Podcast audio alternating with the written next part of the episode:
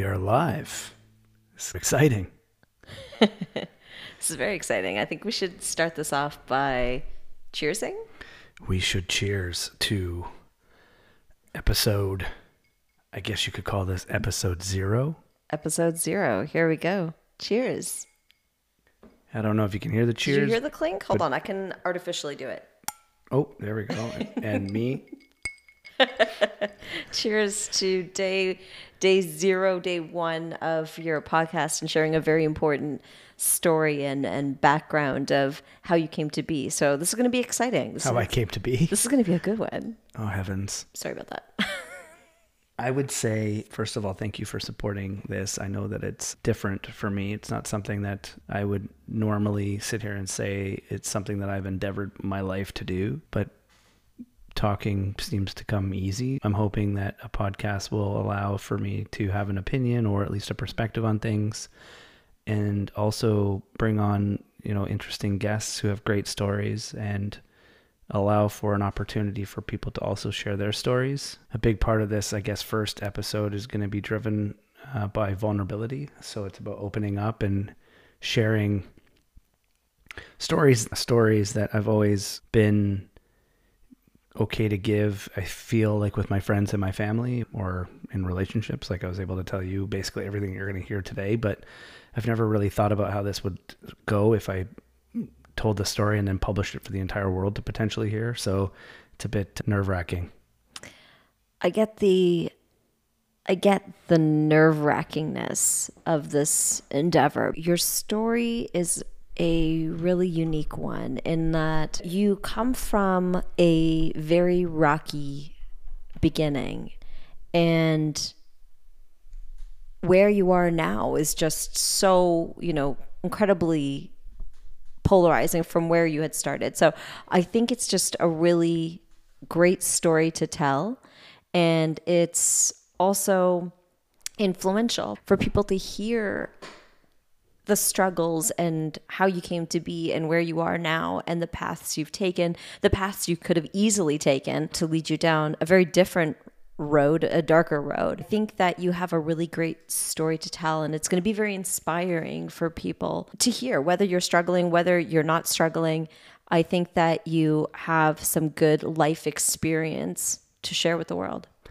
It's funny that you say that because that's probably the hardest part about this whole endeavor is that even though I feel like I have a story that might help and benefit, you know, specific uh, groups of people, I've never felt like my story has ever been important enough or unique enough to really share. But um, I, I know even if it impacts one person positively and it gives one person hope, that would be enough for me. I would shut down shop and be totally happy.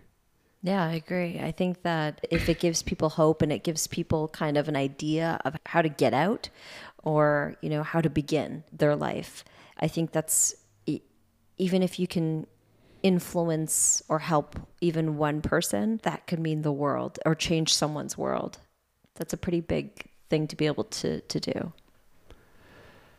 I couldn't agree more. So I thought obviously long and hard about the formatting of this kind of conversation and, and being very green and vanilla to podcasts. I wanted to try my best to uh, try to flow with some sort of like storyline. So obviously I'm going to try and start at the beginning and then just go from there and hopefully this doesn't turn out to be a 3-hour podcast, but we typically have great conversations and you're thought provoking and ask good questions. So I hope that we'll be able to get through this in a reasonable amount of time. And then after editing, hopefully it's not a snooze fest for people.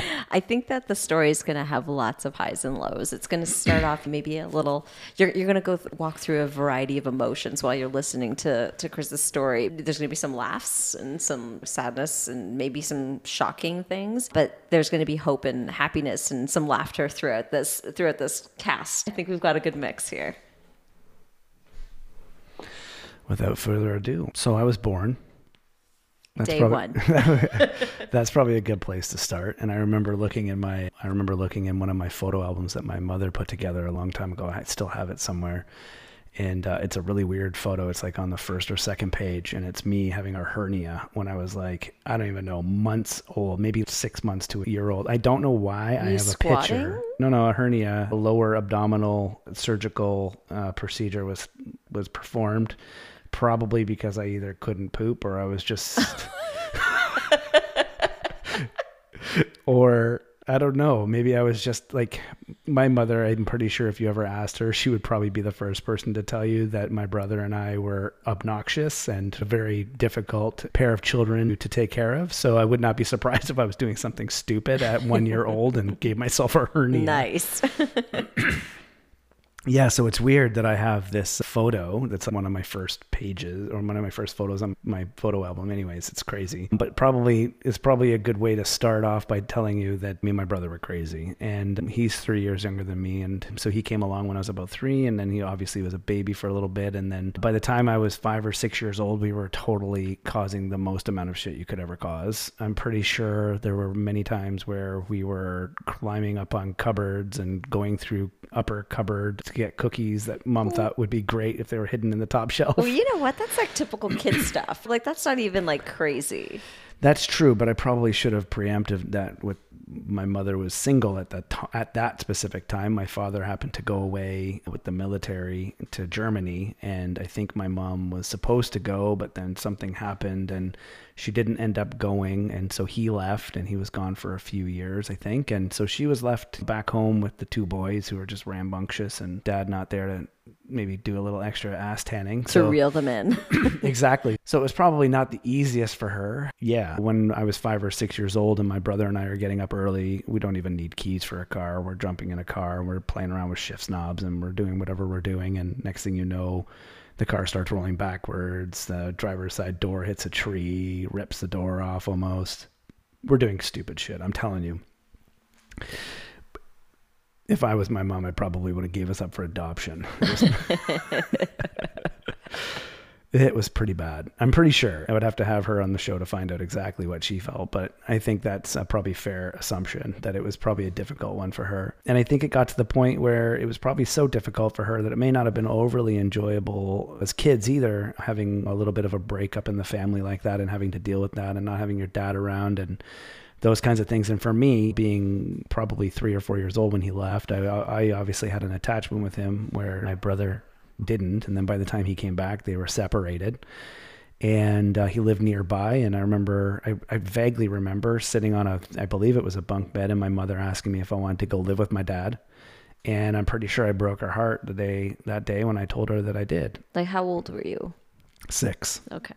Yeah, I was six years old, and I, that's probably why I vaguely remember that. It's it's always hard to remember in great detail things that kind of happened before six, but things that are important or impactful, you'll remember those things. And without getting into too many details, I do have some goods and bads that I remember before six. But That's a really young age to be put in the position of asking, "Do you want to live with me or do you want to live with your father?" That's that's uh, that's a lot. it is, and I'm not sure if she asked me because she thought she knew the answer. And I'm not sure if she thought that the answer was going to be yes, I want to go live with my dad, or no, I want to stay with her. But regardless, I ended up saying that. And I, I guess she called my father, and my dad came and picked me up. And the next thing you knew, I was living in Bayside with my, my dad in a small little house and his girlfriend. And that was at six. And I remember lots of little things between, you know, six and 12 years old. And I remember living and staying with my Uncle Clay and his wife and kids. And I remember getting in a fight with Ben uh, a few times. And both my dad and my, my Uncle Clay are like, boys, I think you need to settle this outside. By the way, it's got a little bit of a sprinkle outside, so the grass might be wet, but you guys will figure it out. I like that. Like was Ben's the same age as you? I was like he's the same age as you at that point. He's, yeah, he's just one year older than Okay. me. Yeah, I think he's 13 months older than me. I like that. You know that raw like boys go figure it out outside. I like that. Yeah, and it was actually not a bad thing. And I, I, to this day, it's probably why I feel so close to Ben, even though we don't have the closest of relationships. I've always been, I've always looked at him as like uh, another brother. It's been great living with him and seeing the things he's gone through, which m- might be for another podcast uh, episode. But he's got his life story, and it's crazy too. And I'm, I would love to have have him an opportunity to say uh, stuff about that. But I remember, I do remember living there, and I remember I remember going through a fight with him in the grass. He won unfortunately. but uh, it, when I say he won and we were like eight and nine, that honestly That means probably, he sat on you it and prob- you yeah. up. It probably looked like two wet noodles running around and trying to like I don't know figure themselves out. It was weird, but it was good, and I think that brought us closer together, if anything. And so yeah, my dad has always been more of a friend. And even when you know I went to live with him at six, I, I, I remember living with him, but never really feeling like I was living with my father. It was more like I was living with a buddy, and that that carried on for years. And and uh, and then he's got a he's got a big long side story that I could probably go on forever. But the short part of that is I'm sure I was a bit of a handful to deal with when I was in and around the 10, 11 years old.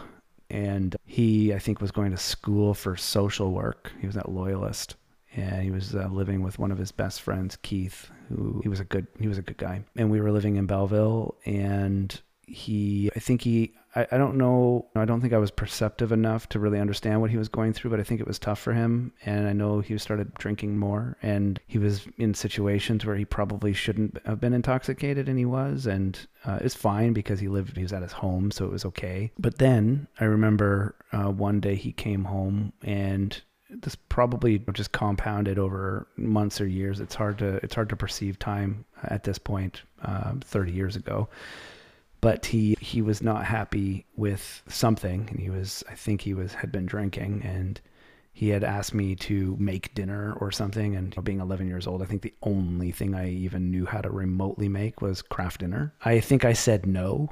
I don't know why, but I think I said no, and he got fired up, scared me upstairs. We had some altercations. It was very challenging, both emotionally and physically, to go through that situation. And I remember the weekend before all of this happened, he had started with Children's Aid Society doing a parent relief program. So the weekend before this happened, I had actually spent a weekend at a fo- short-term foster home. I'll get into that more after, but it was it was it was a good break for him, I thought. And then the next week happens, and this altercation happens, and then I remember being upstairs in our shared bedroom, and I called the Children's Aid Society because there was a card on his bedside table, where it was like a headboard of a used to be water bed type headboard, and I remember seeing that there, and I picked up the phone and I called them, and and they came.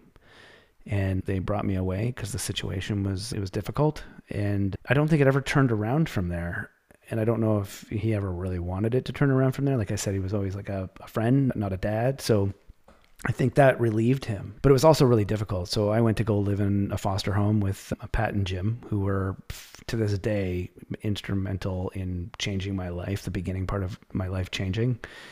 And and then I ended up in a group home, and I lived there until I was about sixteen. So basically, from 11 to 16, you were in in a group home, or 12.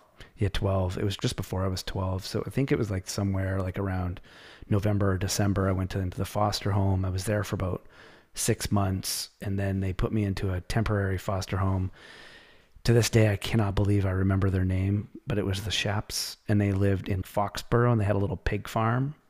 And it was it was pretty interesting, and I was there for about thirty days. So I think you, you, you know, I think there's an important piece to that that we should probably focus on, and that was, you know, you were 11 years old. There was an altercation. It sounded like there was maybe one altercation that got potentially bad when he came home intoxicated, and at 11 years old, I don't think it's unusual. I think all of us have had some type of scary moment with either mom or dad saying, wait till your dad gets home and you run upstairs and you can hear your dad like shut the, the car door in the, in the driveway and then come in and then you can hear him walking up the stairs and you're like, oh God, I'm in trouble. That's awfully But- specific. Yeah, you know, it's very specific. but like what what made you believe at 11 this was I needed help. This isn't normal.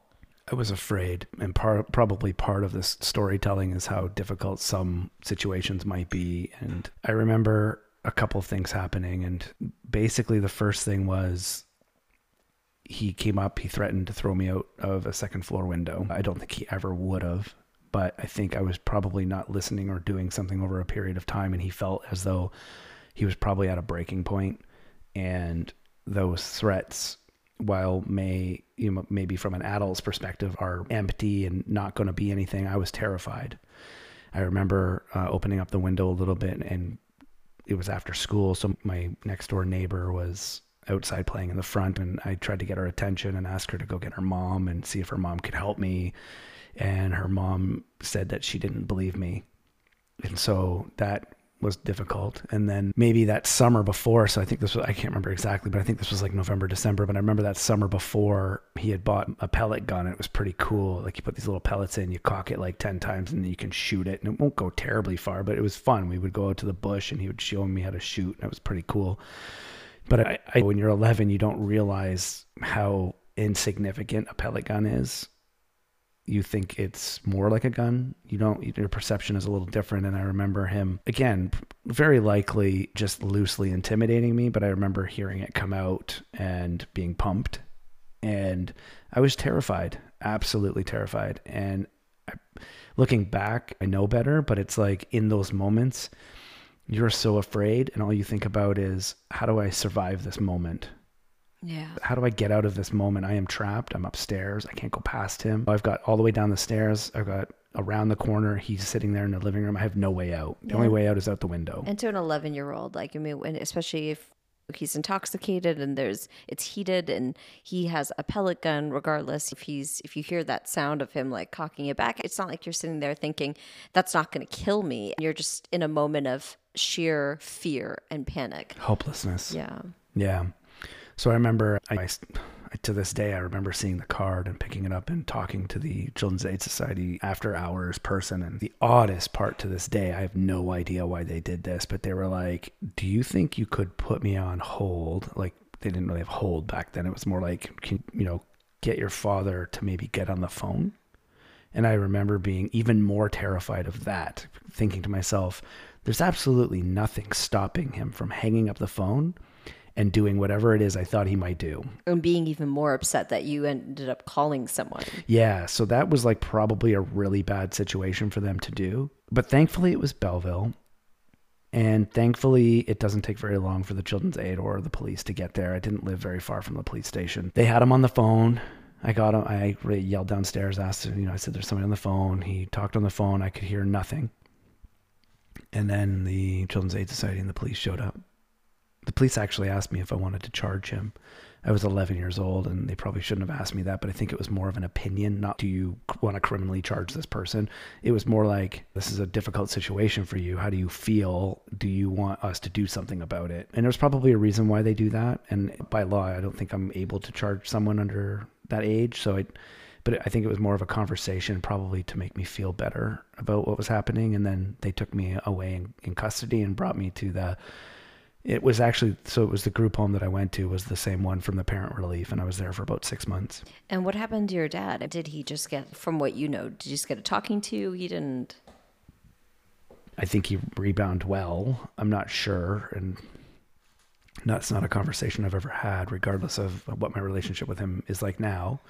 I hope this, you know, conversation doesn't deteriorate that relationship not that it's super strong and not that we see each other all the time or even talk, but I, I don't want it to, um, I don't want this conversation to hurt either my mother, my father, my brother, but this is raw to the core information that I think that there are people out there that are much like me in their, in their adolescence and, and childhood and that are, I don't know if they're ever going to hear this, but maybe in their teenager years, they might hear this and they might hear about how they've gone through similar things and maybe this will help. Yeah. And I think that not to, I don't think, I think you telling what happened isn't to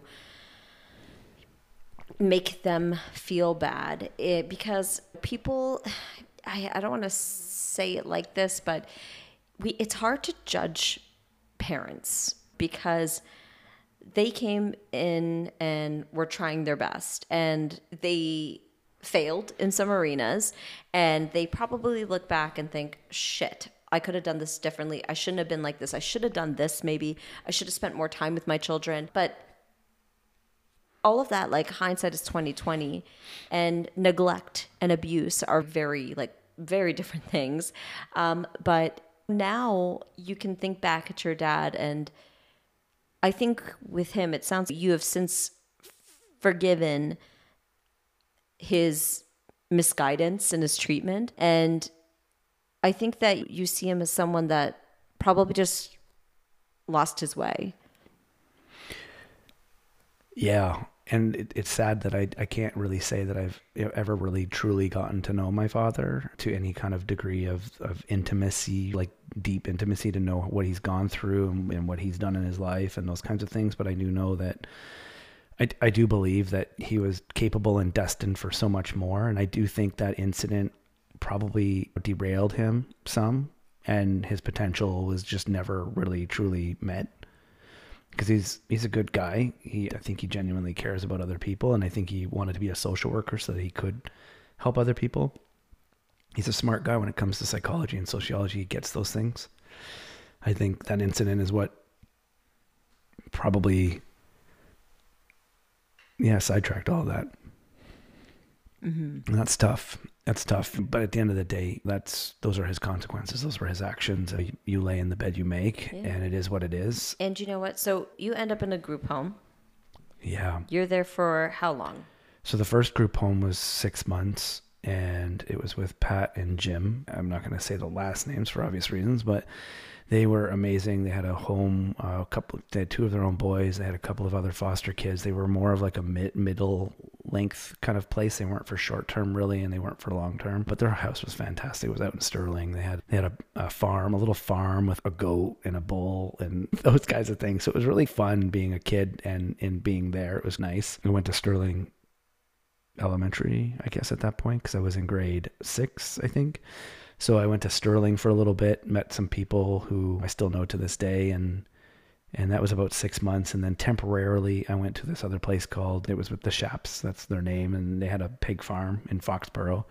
So I was there for about a month, and that while I was there, it was basically while they were just I think finishing up and getting onboarded with this new group home that they built right beside the Children's Aid Society in Belleville. Nice little house. They gutted it. And they made it like a seven bedroom place that kids could hold kids all ages and boys and girls and whatever. And that's what i ended up moving into. I moved into that maybe maybe three or four months before my 12th birthday. What was your experience in the group home?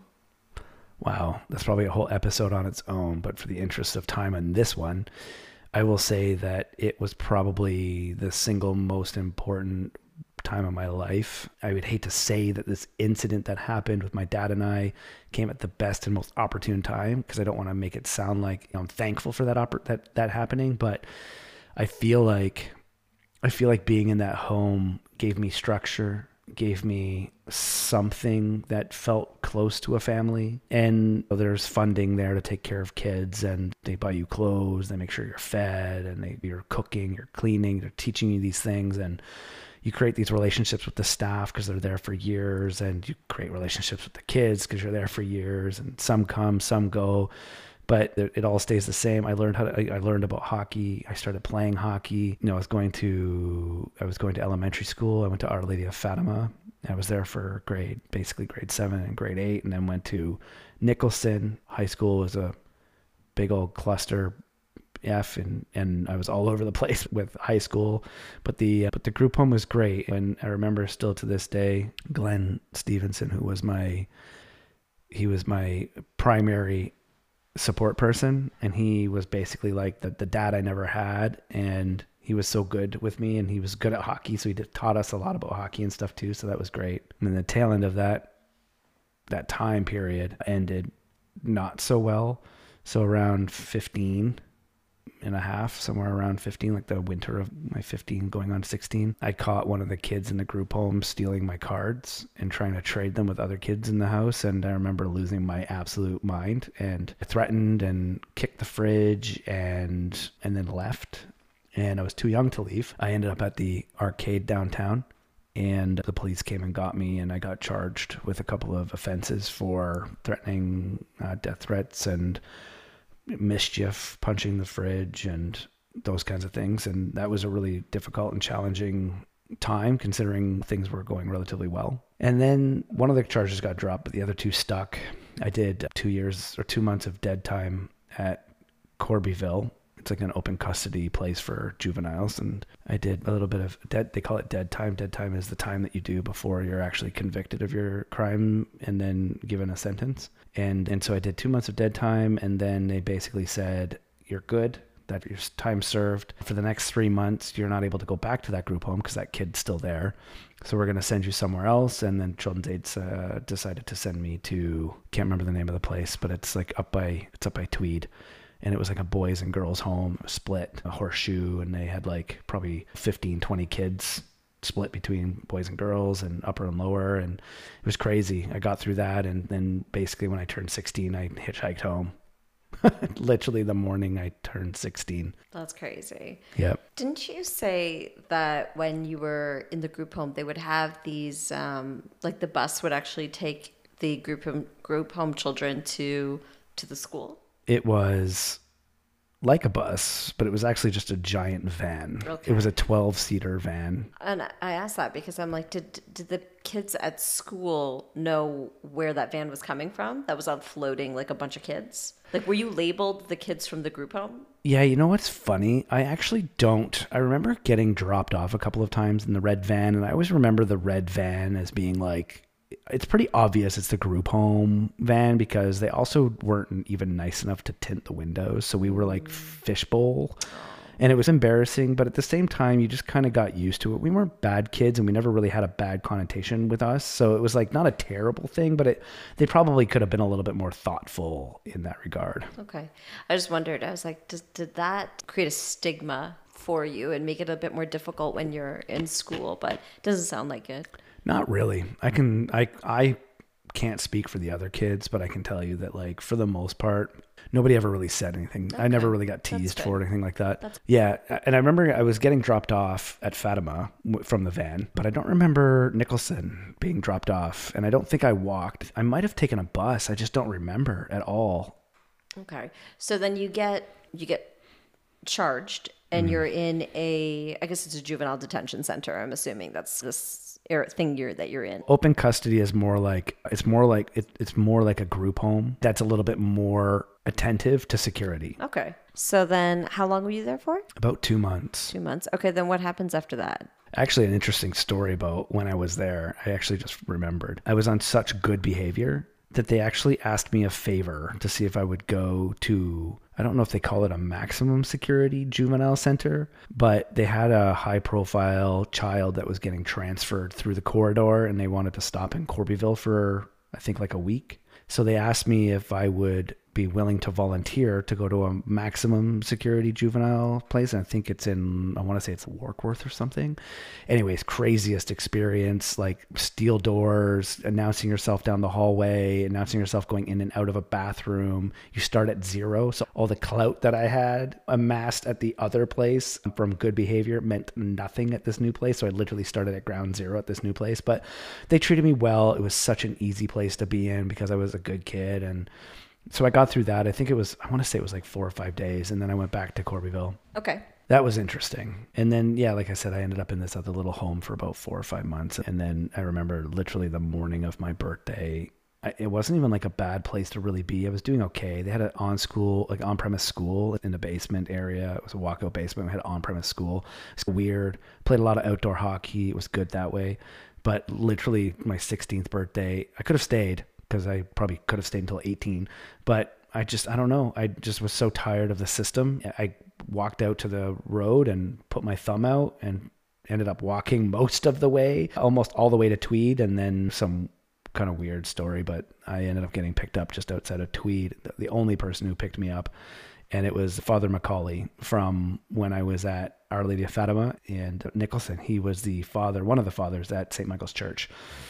And to this day, I feel so bad. But he asked me if where I was going, and I told him the mall, and I didn't want to tell him what had happened. Mostly because I just didn't want to impose. I know how people like that are. They're such good people, and I just didn't want to impose. So I remember just lying to him, and then I ended up walking from You lied to a pastor, yeah, a full on priest. the man of the robe. yeah, a full on priest. Oh man.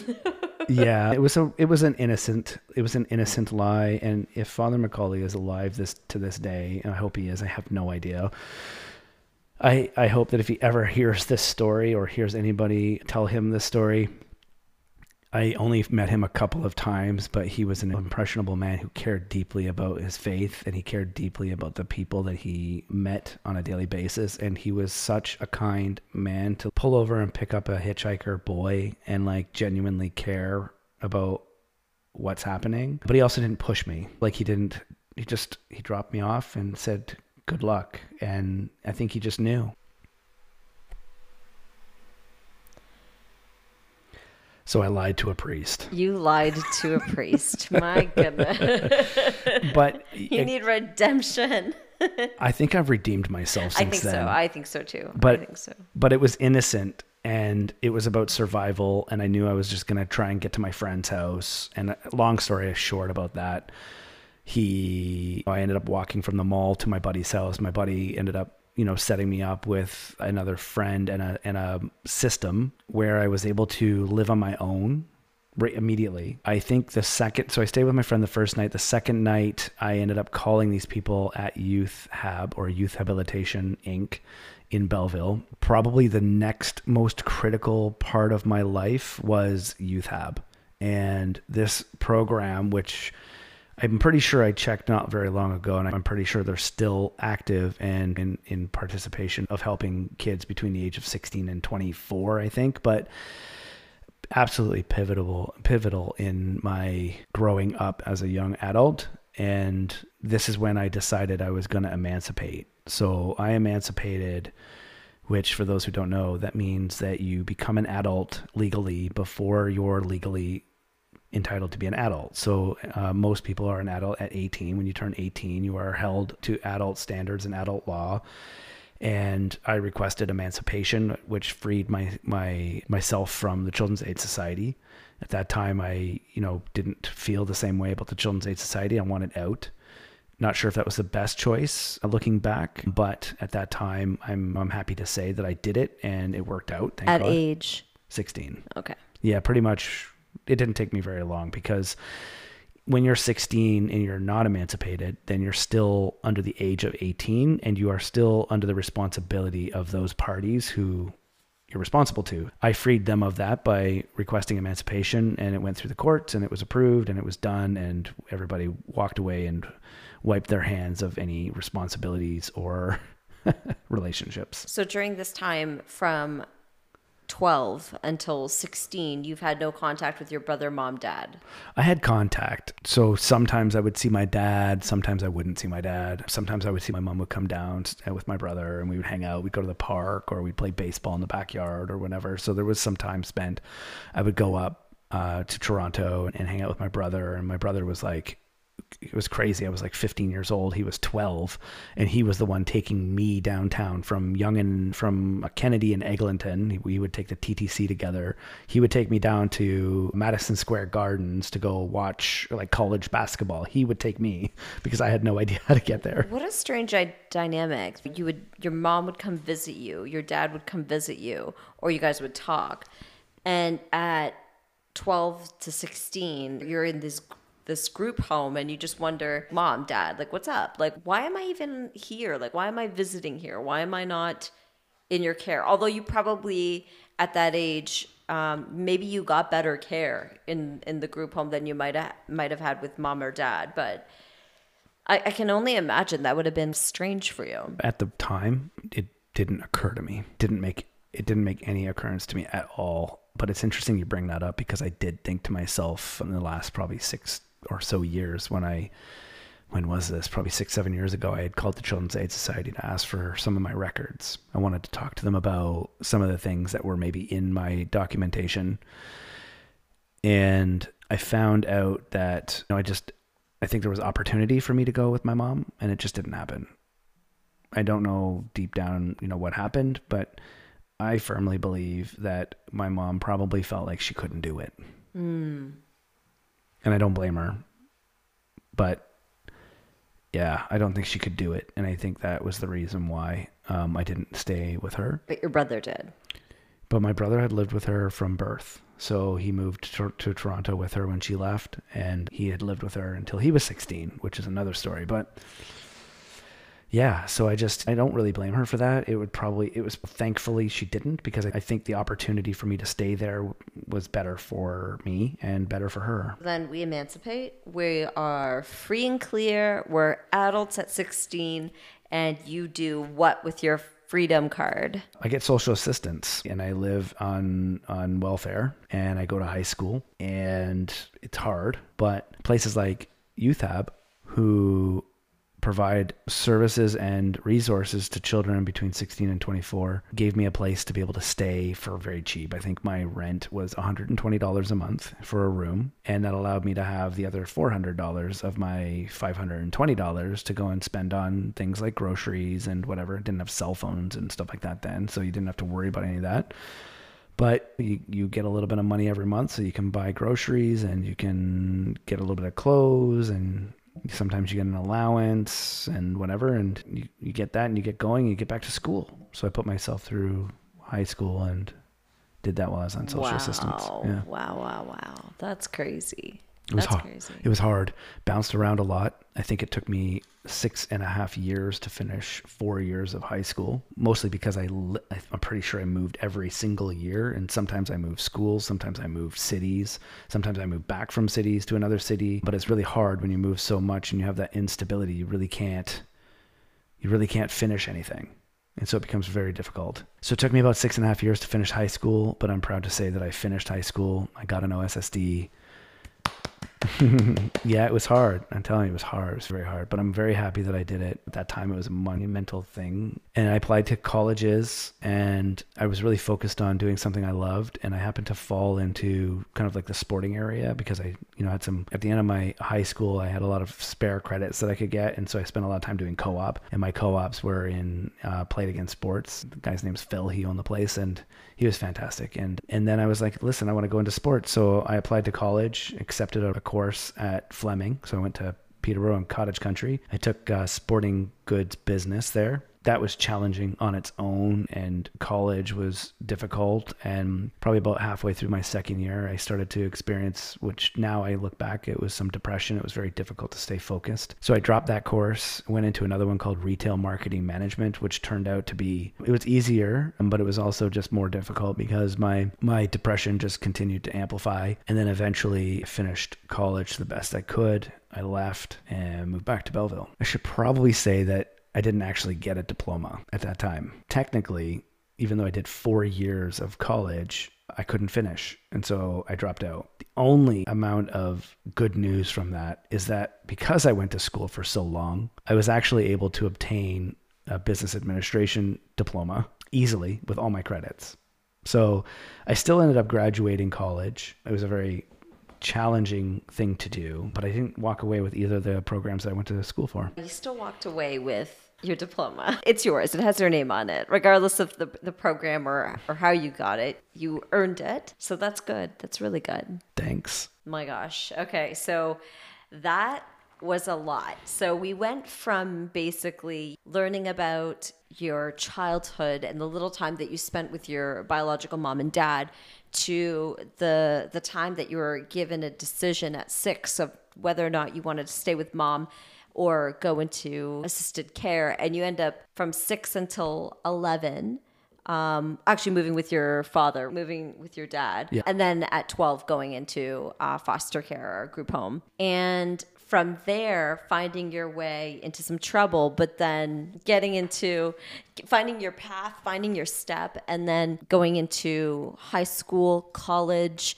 graduating and realizing this isn't i don't want to be defined by my past. I want to be something better and great. And i think that started from when you probably learned that somewhere along the line. Where, where do you think you learned that? Where you're like listen i can go down here or i can be this guy. What was the point where you were like i don't want to be that. I want to be this I don't think that there was ever a given time. I think, interestingly enough, I think I've just always been risk adverse. And I think that's a, a trait that I've just probably always had. And I think at one point in time, I had a therapist tell me the reason why you're always so in control of things is because you've just always had to be the one doing everything. Even in a group home, you know, I'm st- even though I have people there guiding me, I'm still doing my own thing. After that, being an emancipated adult, you're doing your own thing, paying your own bills, making your own way, telling yourself to wake up and go to school at 16 years old. At 16 years old, being an adult and having like your monthly check come in and finding groceries, rent money. That's nuts. Like when I think about being 16, I think about carefree. You were maybe partying, you were hanging out with your friends, you were going to the movies, you were just being a teenager and you were being busy being an adult and managing bills and your finances and managing yourself. That's I think if we that's actually uh, that's incredible and then so then you go to college and you end up graduating and after you graduate what do you do with yourself you try to find your way. So obviously, sporting goods business didn't work out. So I don't have a diploma necessarily in that. So I can't apply for all the things I wanted to do. Retail marketing management is not a re, is not a you know a diploma that you're carrying around. So you can't really do a lot with that. And business administration, no offense, is just like an easy breezy name that you throw on a diploma to say you finished doing college, which is great, but it becomes really difficult to go and apply yourself to opportunities. So I moved back home and I had a couple of jobs. Basically, I worked as a bouncer. If anybody ever gets to see a picture of me, try not to laugh. I don't know how I was a bouncer. You were a bouncer. Yeah, I'm pretty. What were you bouncing? Was it a bouncy castle? felt like it. So the worst part about this is if you ever have an opportunity to bounce or know anybody who bounces, I'm pretty sure the smallest shirt they have is an extra large. I'm a me- I'm a medium. Oh. So